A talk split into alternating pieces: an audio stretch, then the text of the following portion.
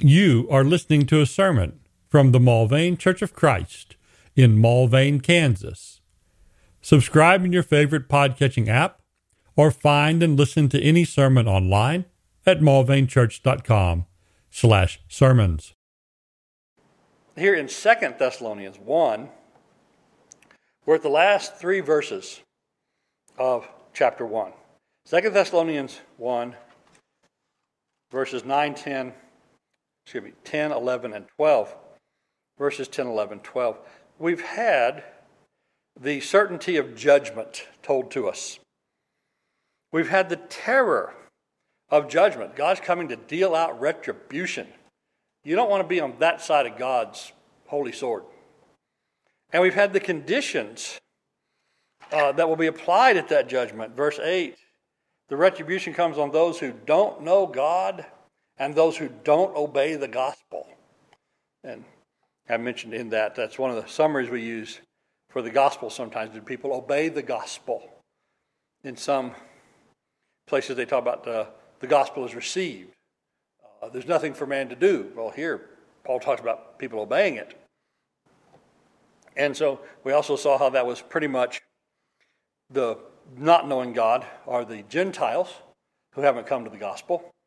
And the not obeying the gospel is largely the Jews who had the gospel preached to them but rejected it. And so we could see that as the common uh, distinguishing in the New Testament, as in so many other places of Jew and Gentile. For those who don't know God and those who don't obey the gospel, there's the penalty of eternal destruction. And it's away from the presence of God. One of the things that's said about hell is it's outer darkness. One of the reasons why it's outer darkness is because God's not there, it's away from his presence.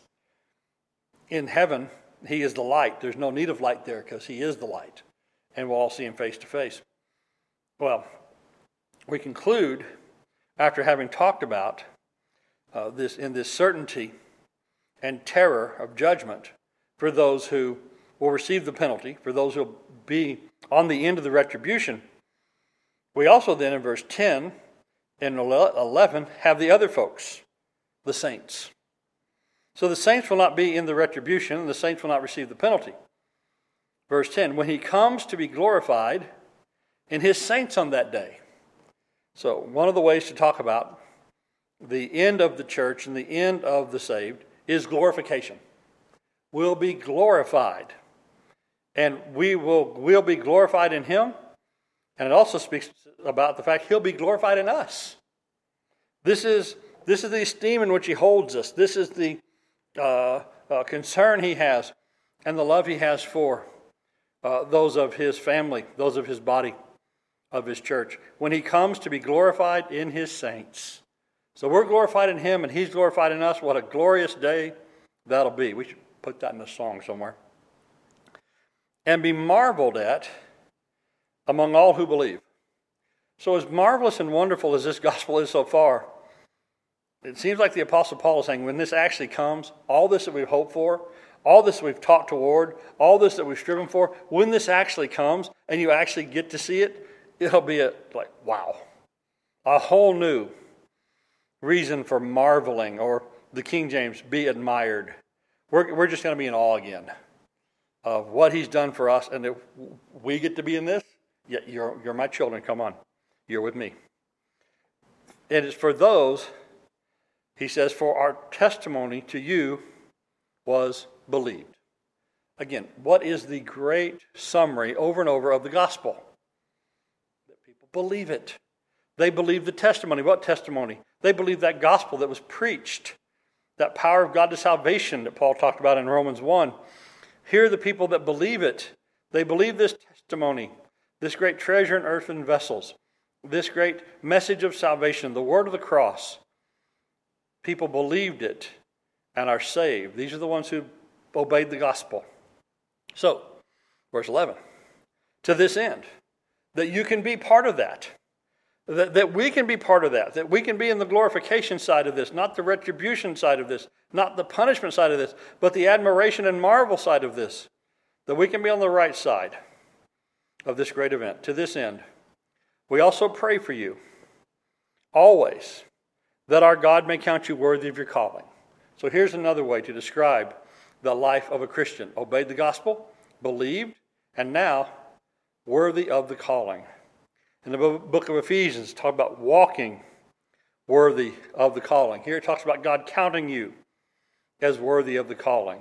So, once you had the gospel and believed it and began to obey it, did your life comport with it in a way that God says you're worthy of the calling I gave you in the gospel?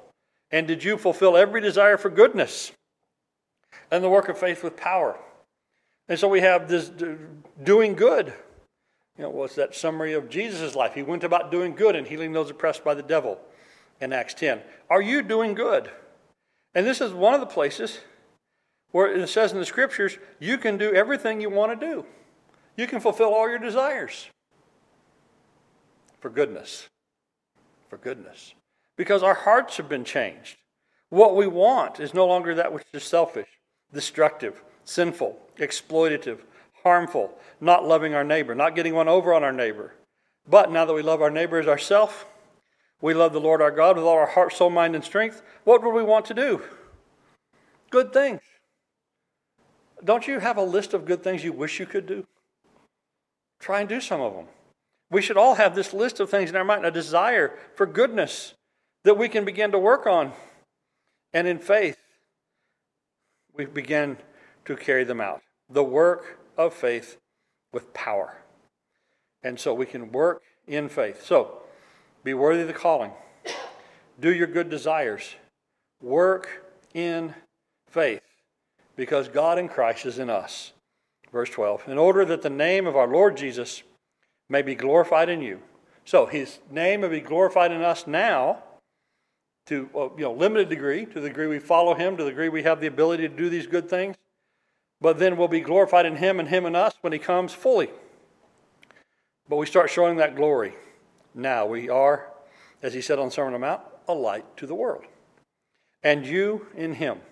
So again, we just note the commiseration of Jesus with us, his condescension to be with us, the, uh, the, the uh, exchange of these things, that he has lifted up to us to his level, that he's with us and we're with him, that you may be glorified, he and you, and you and him. Jesus, the, the creator, the one whom the Father decided to create the world, the one who redeems us all, the perfect one, he is now in this reciprocal relationship with us, where He's our friend and we're a friend to Him. And He'll be glorified in us and us in Him. And all this is by grace, according to the grace of our God and the Lord Jesus Christ. Without grace, in what way could you even approach Jesus, much less have some kind of reciprocal relationship with Him? Come on. Uh, but by the grace of God, lifted to this and so, here is the bright side of judgment. Uh, what's the song from the movie? Always look on the bright side of life. Well, here we're looking on the bright side of judgment. Why? Because we're with Jesus, and He's with us. And we have desires for good because of the cleansing within us. We have faith that we can work because we believe that testimony and we obeyed that gospel, and that made all the difference.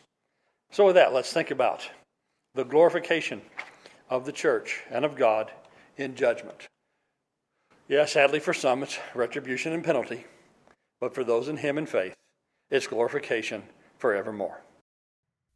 Thank you for listening to this sermon from the Mulvane Church of Christ.